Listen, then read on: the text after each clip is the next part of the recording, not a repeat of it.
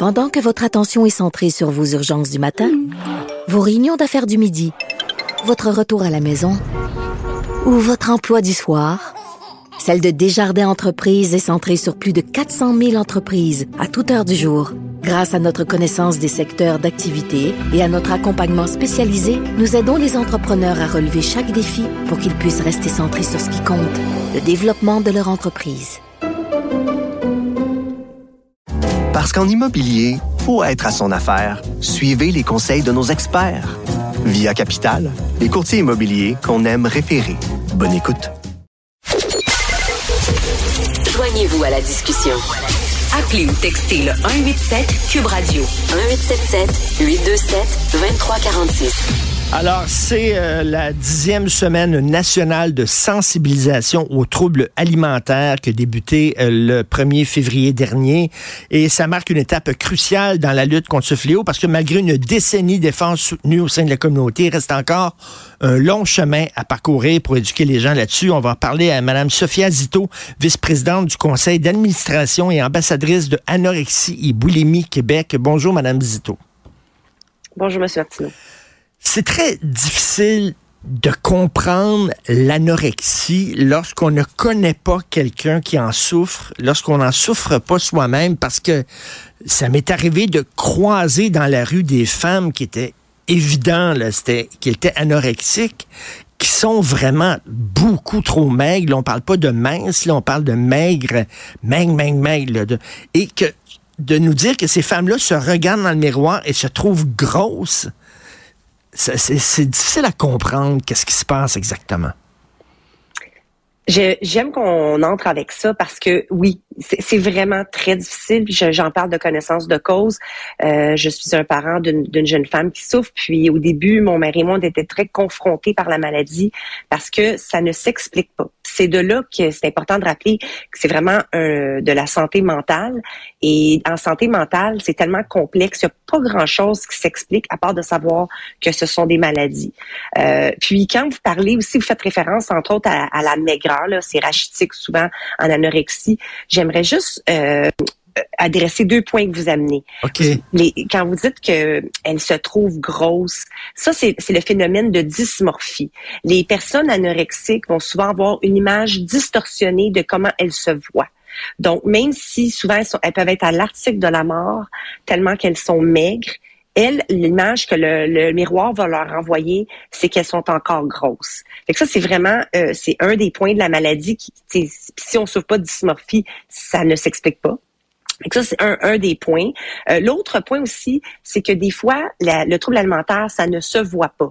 Oui, quand ils sont dans une phase d'extrême maigreur, une anorexique, tout le monde peut le voir, mais il faut mentionner que des fois, quand la maladie est au plus fort, exemple, une anorexique qui est en phase de rétablissement ou qui est en train de reprendre du poids, peut avoir un poids santé, mais au niveau de sa tête, elle peut être excessivement vulnérable, peut avoir beaucoup d'idées suicidaires. Mais on le voit pas. Donc, c'est pour ça qu'on fait de la sensibilisation. Écoutez, je suis très touché. Vous me dites que votre fille en souffre. Je le savais pas et ça me touche beaucoup. On fait quoi? On fait quoi? Parce que on dit que si on lui parle de ça lui rentre pas dans la tête. C'est dire il faut que tu manges, c'est pas ça là, qu'il faut dire. Là. Qu'est-ce qu'on fait, Mme Zito? Ben, c'est sûr que comme parents, au début, on est démunis. Puis, notre réflexe, c'est mange, puis là, t'es prêt à supplier, t'es prêt à tout faire. C'est pour ça que à NEB, entre autres, on a des services pour les proches. C'est ultra important d'aller s'outiller comme parents. Moi, je dis toujours, on n'a pas besoin de devenir un spécialiste du trouble alimentaire. Ce qu'on a besoin de faire, c'est de connaître les outils, d'être capable d'établir un dialogue avec la personne touchée. On doit adresser, en fait, la souffrance qui est derrière le trouble alimentaire. Ça va pas bien, je vois que ça va pas bien. Est-ce qu'on peut s'en parler? Je m'inquiète pour toi. Ce genre de dialogue-là est beaucoup plus aidant que de dire juste mange, puis là, mange, mange. Puis on l'entend souvent, les personnes qui souffrent d'un trouble alimentaire, puis là, les troubles alimentaires, là, c'est plus large qu'à l'anorexie. Il y a la boulimie, il y a l'hyperphagie, il y a la bigorexie, l'orthorexie. C'est une panoplie là, de troubles alimentaires. En fait, les gens, les repas, c'est une zone de guerre. Hein? Chaque repas, 3 fois par jour, tu te bats avec les aliments et les personnes autour. Donc, c'est ultra important d'aller chercher les outils pour être capable de faire face à ce qui revient, dans le fond, 3 fois par jour. Mais tout ça, derrière ça, je pense, j'ai lu un peu là-dessus, c'est un besoin de contrôle. Ce sont des gens, oui, je pense, qui sont extrêmement angoissés dans la vie, et ce qu'ils peuvent contrôler, c'est leur corps. Je peux contrôler mon corps, puis il en retire comme une source de fierté, en disant, j'ai le contrôle, oui, là-dessus. Est-ce que je me trompe, Mme Zito? Non, pas du tout. Vous avez bien fait vos recherches. À la base, le trouble alimentaire, c'est une maladie de contrôle. Puis on le voit même, on l'entend des fois chez les très jeunes qui commencent à développer un trouble alimentaire. Des fois, ça peut être des éléments autour qui ont l'impression d'une perte de contrôle autour d'eux. Puis à un jeune âge, ben, qu'est-ce que tu contrôles? Tu contrôles pas grand-chose, mais tu peux contrôler ce que tu manges. Fait que ça commence comme ça. Plus tard aussi, ça peut être la même chose. Tu sais, je contrôle mon apparence. Et de là aussi, souvent, ce qu'on entend, c'est que là, les gens commencent à plus s'entraîner, à faire attention à ce qu'ils mangent, puis là, ils perdent du poids, ils vont être complimentés là-dessus. Puis là, on vient de nourrir la bête. C'est un cercle vicieux, parce que tu vas pas bien, tu prends un mécanisme toxique pour faire, dans le fond, calmer ton anxiété. Ce sont de très, très grands anxieux. Et là, on te félicite dans ton mécanisme. Fait que je recommence, je continue. Puis au début, ben, on peut associer ça à quelque chose de positif. Mais rapidement, ce qui nous donnait du contrôle, une impression de contrôle, j'aimerais dire, ben, ça prend le contrôle sur nous et on perd le contrôle à la maladie. Et malheureusement, vous devez vous battre contre les médias sociaux, hein, parce qu'il y a des sites maintenant où on encourage les gens qui ont des troubles alimentaires à continuer. On leur donne des trucs même pour maigrir, oui, et tout ça.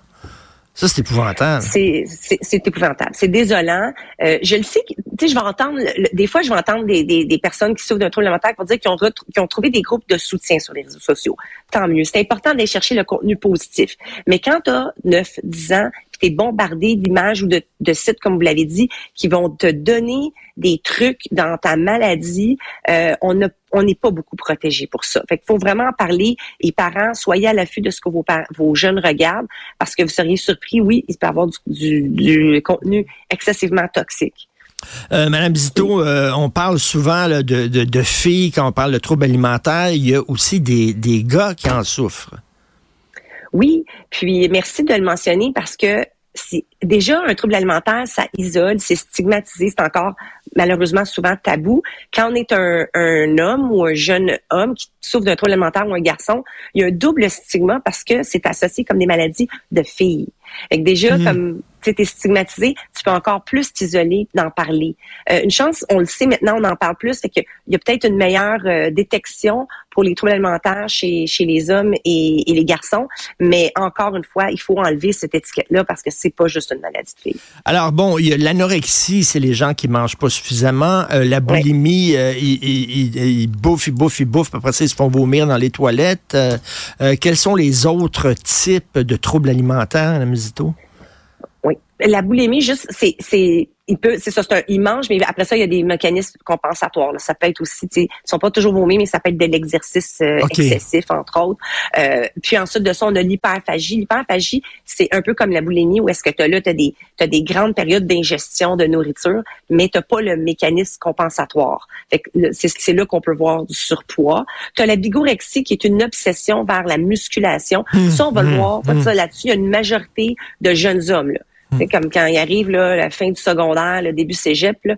Puis là, c'est où, pourquoi les gens vont dire, c'est quoi la différence entre ça puis juste s'entraîner, vouloir être en forme? C'est quand que ça devient obsessif. Oui. Quand le jeune va vouloir pas aller à un party parce qu'il a peur il va manquer sa session d'entraînement, il va être ultra restrictif dans tout ce qu'il mange, et que tout ce qui prend la place, c'est juste d'aller au gym pour avoir des plus gros muscles, puis il commence à prendre peut-être des genres de le shake qu'on appelle, là, qui vont protéiner, qui vont être nocifs, c'est là que ça devient obsessif, c'est là qu'on peut se poser des questions. Bon, Madame Zito, il y a quand même des bonnes nouvelles. Vous savez, moi, j'ai grandi à Verdun, je viens de Verdun, on connaissait tous l'hôpital d'Arlis à Verdun, c'est connu par tous les Verdunois, et c'est un des leaders au monde, justement, dans la lutte contre les troubles alimentaires là-bas. Oui. On est chanceux d'avoir cette ressource-là, mais comme tous les hôpitaux au Québec, ils sont limités dans leurs moyens. À l'hôpital Verdun, ils ont une quinzaine de lits seulement pour la grandeur de la province, pour les cas les plus, dans le fond, les plus... Ceux qui ont le besoin... Non. Puis après ça, c'est sûr que tu fais suivi en externe, mais les cas les plus graves, il y a une quinzaine de lits, puis même en externe, en ce moment, ils ont vu leur liste d'attente quadruplée pour le trouble alimentaire. Donc, les ressources sont limitées, mais vous avez bien fait de le mentionner. C'est une sommité. Merci de le mentionner. Là, on est chanceux d'avoir le CHU de Sainte-Justine aussi. C'est quoi le message que vous voulez transmettre, entre autres, aux parents cette semaine? Bien, de garder l'espoir, parce que là, on brosse un tableau quand même assez sombre, mais on peut sortir d'un trouble alimentaire. Nous, on le voit tout le temps. Donc, ça, c'est le premier message, mais surtout de ne pas attendre et aller chercher de l'aide. Allez vous outiller. Une intervention rapide, ça augmente les chances de guérison. Et puis, l'aide, même pour les proches et pour les jeunes, en attendant, nous, on a des services texto-clavardage, ligne téléphonique. Alors, ne restez pas seul avec votre souffrance. Et comment on peut savoir que notre enfant a des troubles alimentaires? C'est pas parce que la personne fait attention à son poids nécessairement qu'elle a nécessairement un trouble alimentaire chronique, là.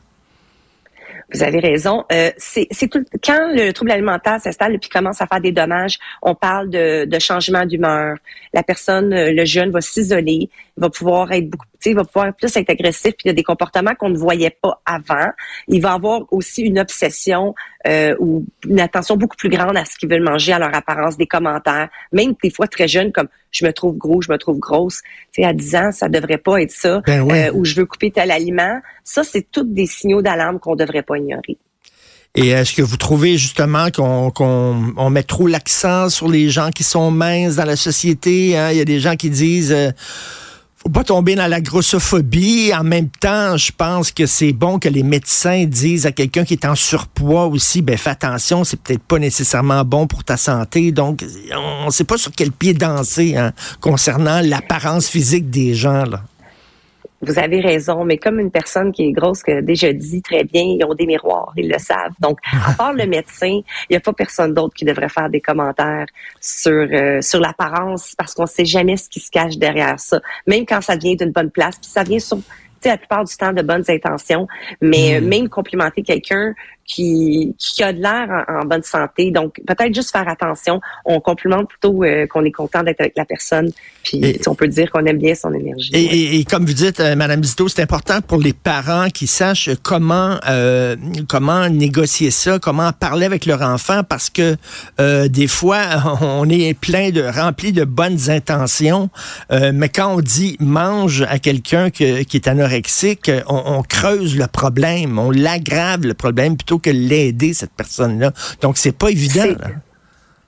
Non, c'est pas évident. Puis, tu sais, ce qui est difficile à comprendre, c'est qu'un anorexique, surtout au fort de la maladie, quand on les fait manger, c'est quasiment si on était en train de les brûler à vif. C'est assez impressionnant comme image, malheureusement, mais les gens vont se reconnaître, ceux qui en souffrent ou les proches, là, c'est vraiment comme ça. Donc, bonne chance, là, ils vont se battre, ils vont tout faire pour ne pas manger. Alors, c'est pour ça qu'il faut avoir d'autres approches. Puis vraiment aller creuser derrière ça. C'est un symptôme de ne pas vouloir manger. Ce n'est pas ça le problème. Le problème, c'est autre chose. La personne a besoin d'aide. Et justement, les parents, est-ce qu'il y a un site Internet où ils peuvent aller pour avoir plus d'informations? Aneb Québec, notre site, on a toute l'information. Et si vous voulez aller plus loin, il y a même des groupes de soutien pour les proches. Alors, vous pouvez commencer par aller chercher l'information. Après ça, vous pouvez nous écrire ou nous appeler ou nous texter. Puis sinon, vous pouvez aller plus loin encore en participant à des groupes de parents puis se rendre compte qu'il y a d'autres personnes qui vivent la même situation que nous. Il y a des intervenants qui animent les groupes. Donc, on peut aller chercher vraiment beaucoup de ressources. Puis, vous allez voir, ça fait toute la différence pour entamer le dialogue avec la personne. personnes. Donc, Aneb Québec, A-N-E-B Québec, pour avoir plus d'informations. Et écoutez, bon courage. J'espère que ça va aller bien avec votre fille. Elle a quel âge? Elle a 22 ans. Elle a 22 ans. Bon courage, Mme Sophia Zito, vice-présidente au conseil d'administration et ambassadrice de l'Anorexie et Boulimie Québec. Merci. Bonne journée. Merci à vous. Merci.